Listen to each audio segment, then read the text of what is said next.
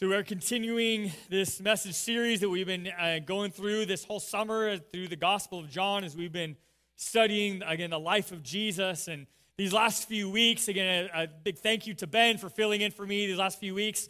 Uh, and as he taught chapters 10 and 11, actually, we both taught chapter 10. I taught chapter 10 up at family camp. Uh, he taught it down here. Uh, and then last week, um, uh, I was on just our family vacation as Ben uh, taught chapter 11. Uh, but as we look at these last two chapters, these are very significant chapters within the Gospel of John. In, in chapter 10 and chapter 11, we have three of the seven I am statements of Jesus. In the beginning part of chapter 10, uh, Jesus says, I am the gate for the sheep. Then later on in chapter 10, Jesus says, I am the good shepherd. And these are both connected to that, uh, to that same um, story, right, that Jesus tells in chapter 10. And then in chapter 11, we have the raising of Lazarus and, and this, this, this culmination of the gospel and of, of, of this incredible miracle that happens as Jesus steps up his game, right, in the miracle department as far as he, he says, okay, no, you, you won't, uh, you know, acknowledging these other things I've done. Well, who else can raise the dead? Right? Nobody can, right? Jesus does that. He steps up in 11, but in the midst of that chapter, at the end of chapter 11, he makes the biggest I am statement thus far. Okay, where in chapter 11, verse 25, when Jesus says, I am the resurrection and the life. As he makes this claim, again, this, this I am statement is, is the biggest summary of his life. It's the biggest summary of the mission of the Messiah. Right? Remember, John, again, his goal here in writing this gospel is to, to convince us without a shadow of a doubt that Jesus is the Messiah. Right? And this I am statement at the end of chapter 11, again, is the all encompassing statement of Jesus, of the mission of the Messiah, to be the resurrection and the life. Now, chapter 11 is a very significant chapter in John, not only because of this incredible miracle that happens there, but it, as we look at the bigger picture of the gospel and, and, and, and at, at the goal he's making, and also all the stories that he tells us in the gospel, okay, chapter 11 is the tipping point. It's the climax. It, it was all building up to chapter 11. And now, uh, in chapter 11 and in this huge I am statement, again, is the culmination of Jesus' life. Also in chapter 11, this miracle of Jesus raising Lazarus out of the grave is the last straw for the Pharisees and the religious leaders. It is after this miracle where they realize we have to get rid of Jesus, period. As, as we see again this, this tipping point and this climax of the gospel, then we start into chapter 12, which is where we're picking up today.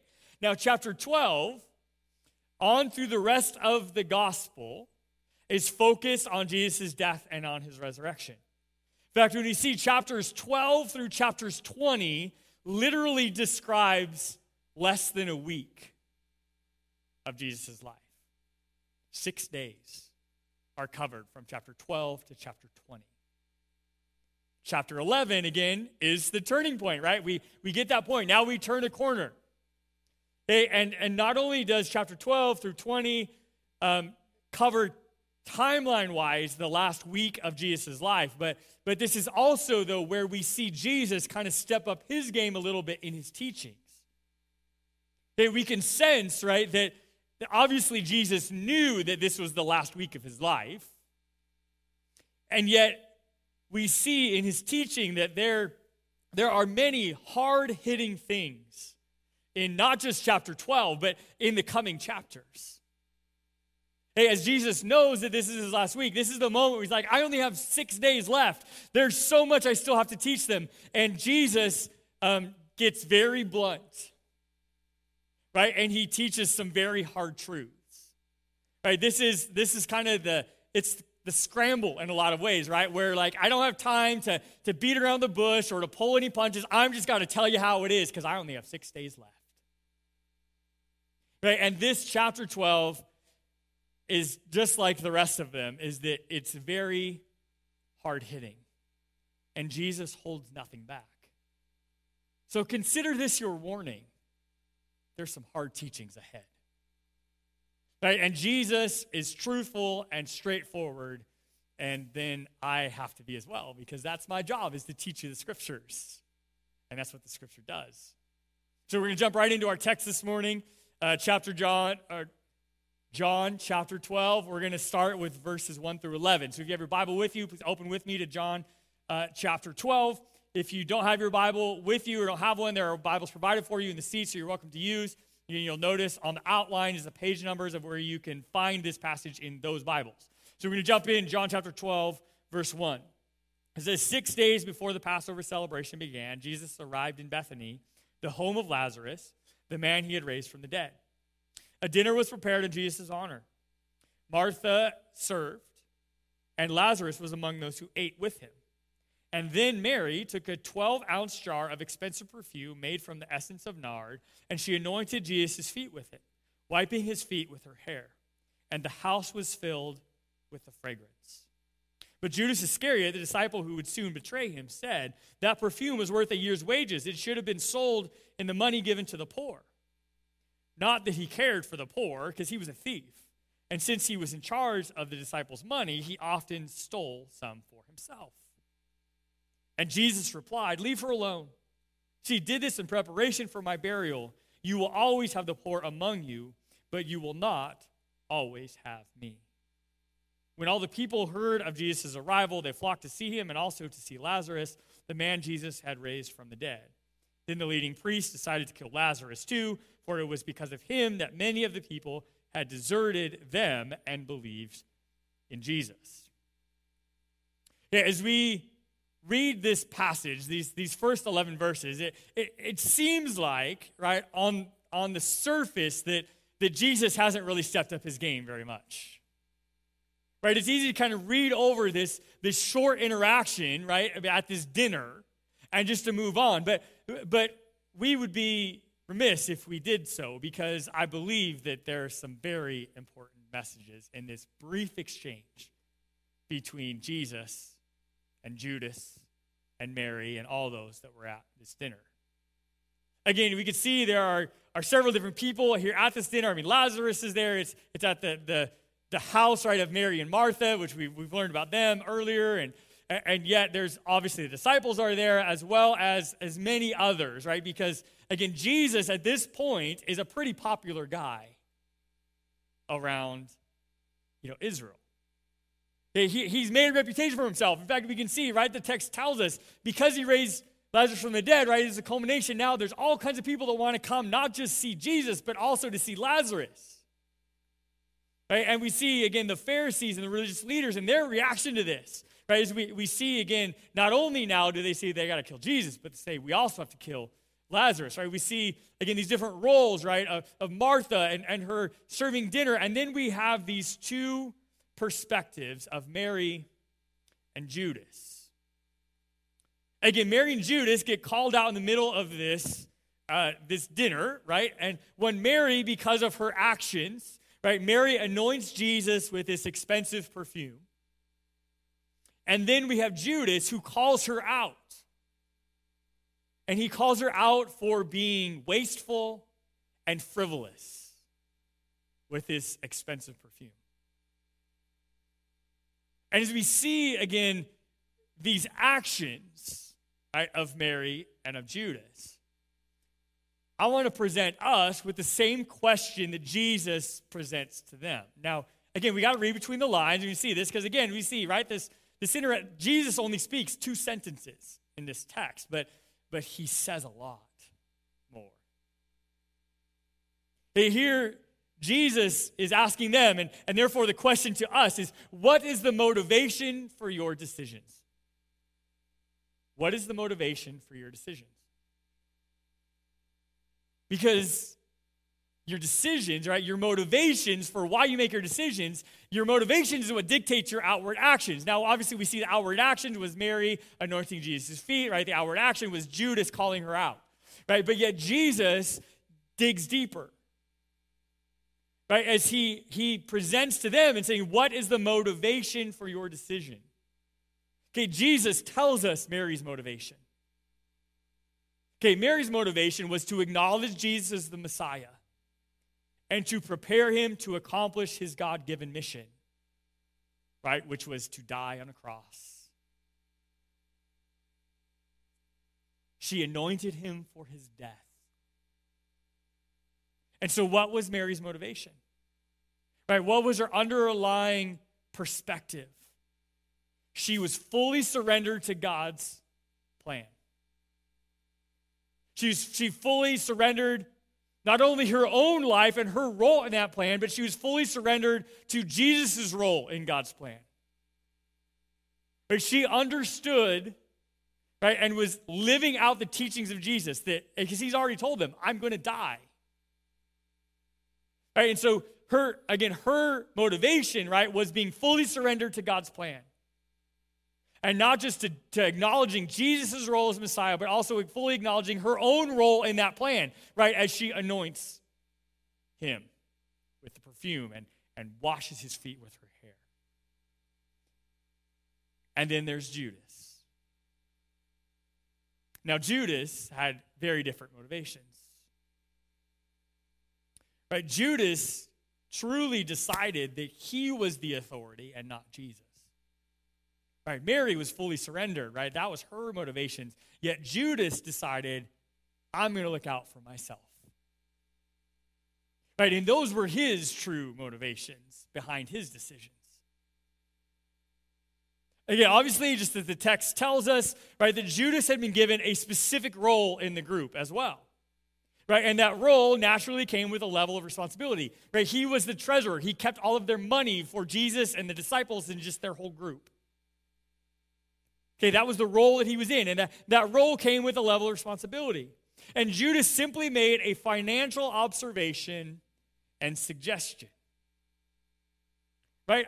On the surface, it seems like Judas is just living in to his role. And in fact, even the suggestion he gives is a pretty logical one. Right? That perfume was worth a year's wages. We could have sold it and we could have given that money to the poor. That's true.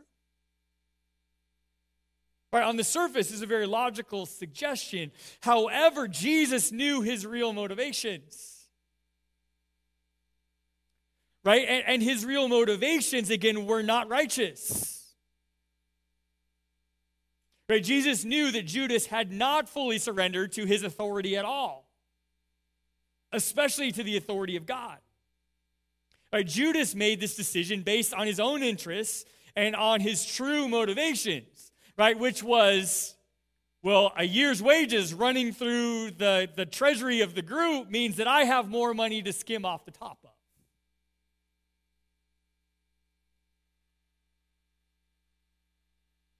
Again, what is the real authority in our life? Are we going to give fully surrendered authority to Jesus or are we going to keep authority for ourselves and do and look out for ourselves? Because the essence of the sinful nature is selfishness.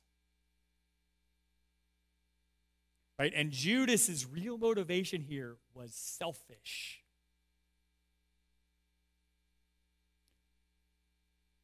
Is God our authority or is he not? There's no gray area. Right? And we see that Judas again had decided that Jesus was not the authority, that he was going to be authority of his own life. Again, in, in one of the other gospels, Jesus makes a statement in Matthew 28, verse 18. Jesus came and he told his disciples, I have been given all authority in heaven and on earth. And Jesus asks us to give him the authority in our lives too. Right, Judas, on the surface, was playing that part, but his real motivations were far different. I'll tell you, as the pastor of this church, right, I have a level of authority that comes with my role. Right? And part of that authority is that I must make decisions that are going to affect all of us. Right? And as we look at this, this recent season right, of our world and realize that this has not been an easy season for any leader. Right? Whether you're leading a business, a church, or even just your own family, there have been very hard decisions that had to be made. But as we look at this again, i just as I've sought God about, about how do I make decisions for this church, and, and to see that I have to acknowledge, right, that God is the authority. Right? And, and as I've sought and prayed and, and, and pondered, right, and struggled over decisions through this last season, right, I just continue to hear God's voice speak to me and say, Brian, it's my church. It's not yours. It's my church. Trust me. I can handle this. It's my church, not yours. And that's the truth. Right? And, and as I look at that, right, this is God's church. It is not mine. I am here to build God's kingdom, not mine. Right? In fact, when you think about this idea and this concept, when I look at every area of my life, I have to acknowledge that none of it is mine and that God is the authority. Again, because everything that I have is God's, and He has given me the important role of managing His stuff. Again, it's not my church, it is God's church. I look at my wife and my kids and realize it's not my family, it is God's family. And am I going to lead them in a way that honors God?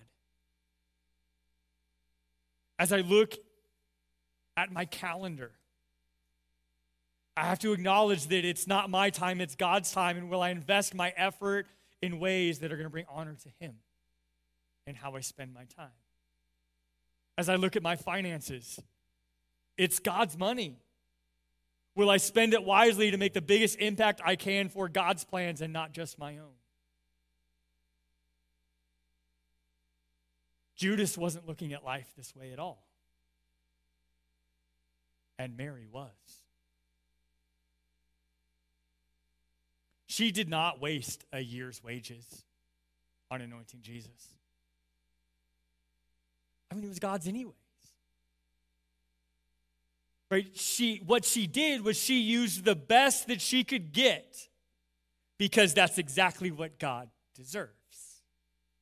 Our very best. He's the creator of the world. He's the ultimate authority. He deserves our best. And that's exactly what Mary gave him the very best that she could get her hands on. And then we see again Jesus' reply, this, this two sentence rebuke of Judas. Right? And we realize that Jesus' reply was not about ministry at all, it was about a heart condition. Okay, because as he responds to Judas, right, he, again, God knows Jesus knew that Judas was good at hiding his real motivations. He used the facade of ministry, helping the poor, to further his real agenda, which was how to have more money to skim from. Now, as we look at this heart condition of Judas and compare to to Mary's motivations. We have to sit back and say, what are my real motivations for my decisions? Because this same truth that was true about Mary and is true about Judas is, is also true of us. Because we are really good at hiding our real motivations. And this is a hard truth to say, but it's the truth, and it's what God's word says, so I have to say it. People in the church today are really good at hiding their real motivations. We say it's a prayer request, but we really just want to gossip. We complain about the church budget and how it's used, but we never donate any of our money. We say we want to journey forward in our faith and to grow closer to Christ, but we don't change our schedules to include daily spiritual disciplines or consistent church involvement. We want the church to grow and to reach new people for Christ, but we never invite, pray for, or share Christ with our family, friends, coworkers, or neighbors. We're good at saying lots of things but we're also good at hiding our real motivations. And the hard truth is the condition of your heart is what dictates your decisions. and therefore your actions. And the truth is that God cares way more about your heart condition than he does about your outward actions. Let me say that again. God cares way more about your heart condition than he does about your outward actions. In Matthew chapter 12, verse 35, Jesus tells us, He says, A good person produces good things from the treasury of a good heart. And an evil person produces evil things from the treasury of an evil heart. What are the motivations for your decisions? Who's the real authority? Is it God? Or is it still myself? What's the condition of your heart? Because the, the hard reality, it is, it is time for us to take off the mask that we're be hiding behind. Now, I'm not talking about the mask you have to wear at Walmart. Okay, but the mask that you have over your heart. Right? The mask that we put on on our way to church. Right? The walls that we built up in our heart that we that we hide behind. Because that's what Jesus called out Judas to do. Right? He commends Mary and he calls out Jesus and says, Guess what, guys? It's time to get real. Because we have to admit what the real motivations are for our decisions. Now, here's the good news the good news is that no matter what the current condition of your heart is, it's not permanent. The good news is that the mission of the Messiah was to transform hearts. Right? The good news right, is that Jesus does die, but he doesn't stay dead. He rises again. Right? The good news is that no matter where you are right now and what your true motivations are right now, they can be made pure.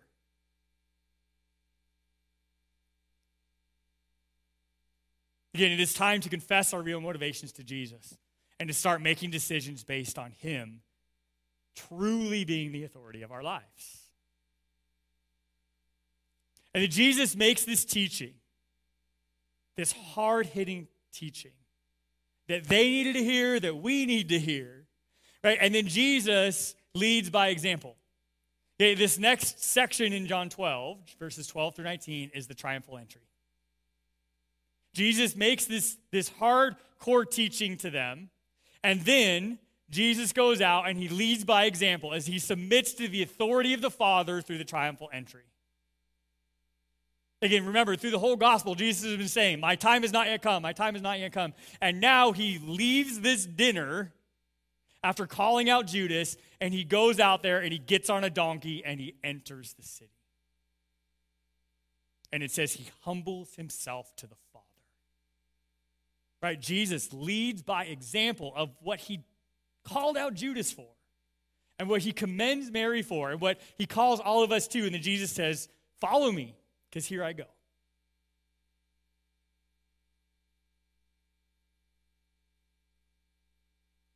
Again, his outward actions show the condition of his heart.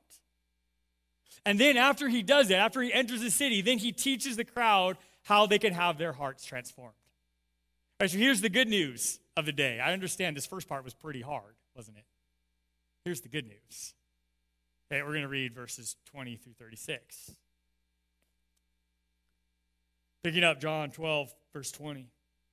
Some Greeks who had come to Jerusalem for the Passover celebration paid a visit to Philip, who was from Bethsaida in Galilee, and they said, Sir, we want to meet Jesus. Philip told Andrew about it, and they went together to ask Jesus. And Jesus replied, Now the time has come for the Son of Man to enter into his glory. And I tell you the truth, unless a kernel of wheat is planted in the soil and dies, it remains alone. But its death will produce many new kernels, a plentiful harvest of new lives. Those who love their life in this world will lose it. Those who care nothing for their life in this world will keep it for eternity.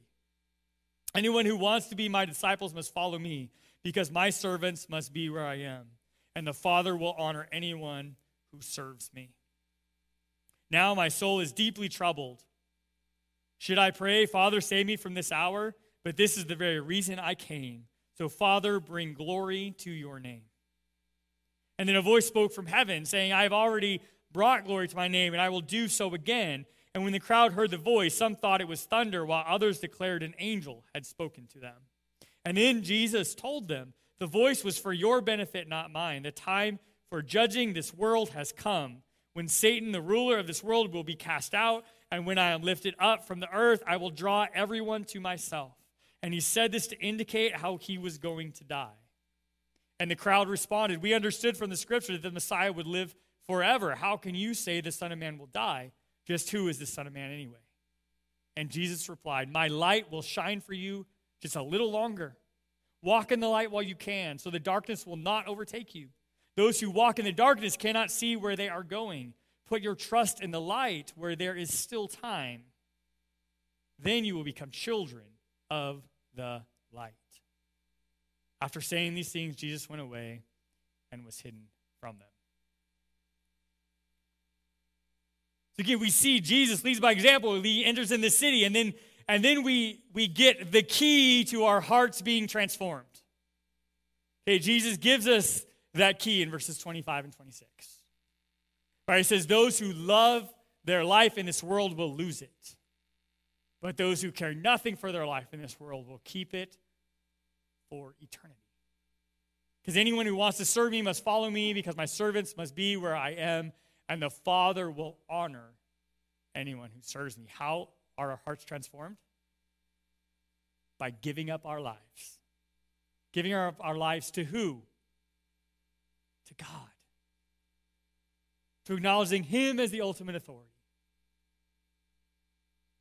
Again, Jesus, Jesus tells us if you hold on to your life, right, if you hold on to your own selfishness, then you will lose it. You will lose your life. But to be a true servant of Jesus, you must die to ourself. Right, to be a true servant of Jesus, we must die to ourselves. So, what is the motivation for your decisions? Or what is the motivation for your decisions? Are you going to die to yourself and, and submit to God's authority, or are you going to hold on to it? Again, I wish Jesus was a little more clear on the results of those decisions. Right? He's, he's crystal clear. If you hold on to your life, you will lose it. But if you give up your life, you will save it for eternity. Are we going to be more like Mary and submit to the authority of Jesus, or are we going to be like Judas and hold on with everything we have to ourselves? John later in in his writings, the same John that wrote the gospel wrote some letters later on. And, and, and in his letter, he wrote in 1 John verses 1, 5 through 6, he said, This is the message we heard from Jesus, and we now declare to you God is light, and there is no darkness in him at all. So we are lying if we say we have fellowship with God, but go on living in spiritual darkness. We are not practicing the truth. Again, as John calls all of us out the same way that Jesus calls out Judas. Right? Because he tells us that we are living a lie if we are not practicing the truth. Again, I wish he was more clear. What does he really mean? Oh, it's pretty obvious, isn't it? We're living a lie if we claim Jesus but don't practice the truth. That Judas was living a lie. And Jesus calls him out. What is Jesus calling out in your life? Are you living a lie? I hope not. But if you are, right, the good news is that your heart can be changed. You can pray, you can confess, you can start in a new direction today. Again, the tipping point, right, in the gospel right, is 11 to 12, and the tipping point in our lives can be like, I will no longer live a lie. Period. I'm going to take my faith seriously. I'm going to confess my real motivations. Right? And when I change my heart, so will my actions change. And then we get to this last section of chapter 12, verses 37 through 50. Okay, and this is the aftermath of this hard hitting.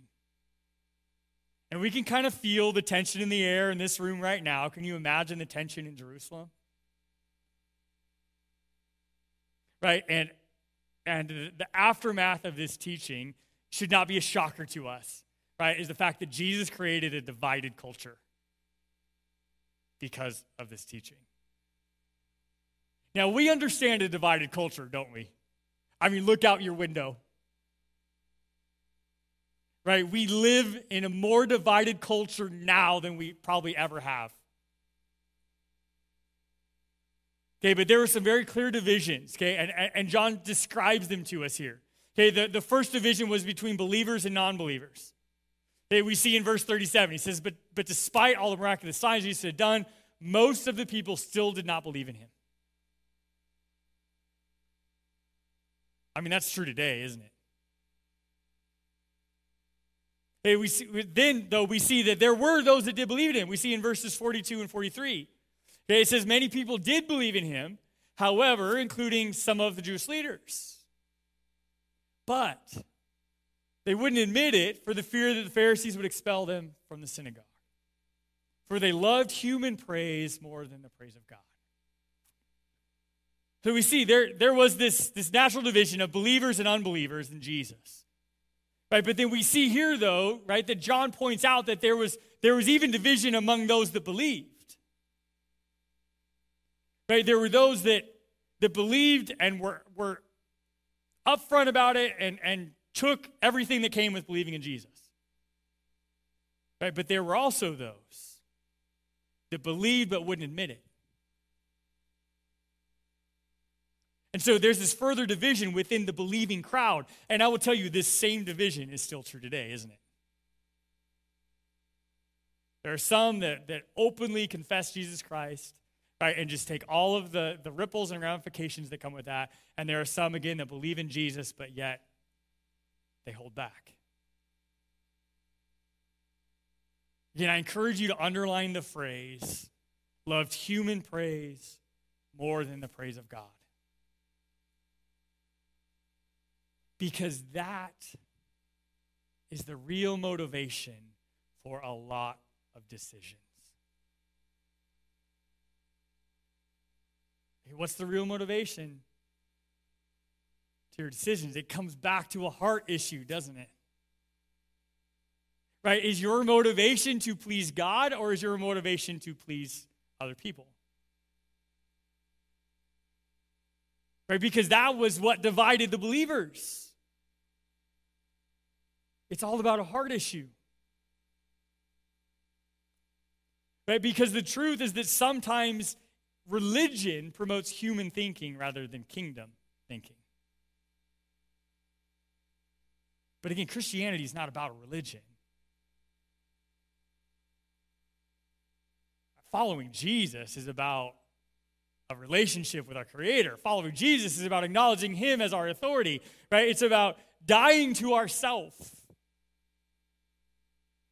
that's not a religion. But yet, religion can keep us worried about what other people think. And what do I look like to those other people at church? That's religion. That's I'm not interested in religion. I'm interested in following Jesus. an ongoing relationship with my Creator. And here we have at the very end of chapter 12.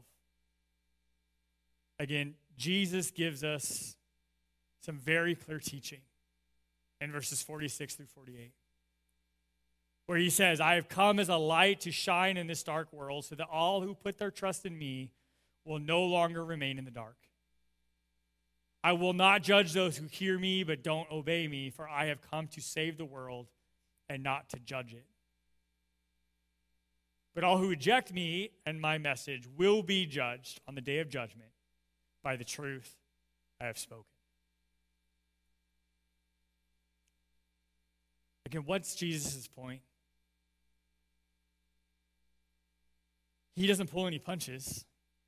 He tells us the truth. He says the truth is, you still have time. Right? No matter what the motivation of your decisions are right now, no matter what the condition of your heart is right now, you can still follow me because he says, I didn't come to condemn you, I came to save you. Right? But but Jesus, again, that's what he said earlier in the text, right? He said, Come into the light while there is still time. Right? But Jesus is also very clear, isn't he? Right? That that time will run out. Right? Because the truth that Jesus tells us is you will be judged by your response to Jesus' message. I wish he was more clear. What did Jesus really mean? It's obvious what he means. He tells us the truth. It's not too late. That's the truth. But you will be judged. At the final judgment, you will be judged. But guess what? We're all still here, so the final judgment has not happened yet. There's still time. So, what is the motivation for your decisions? Is your motivation to please God? Or is your real motivation to please others? Is your motivation to please yourself? Come into the light. There's still time.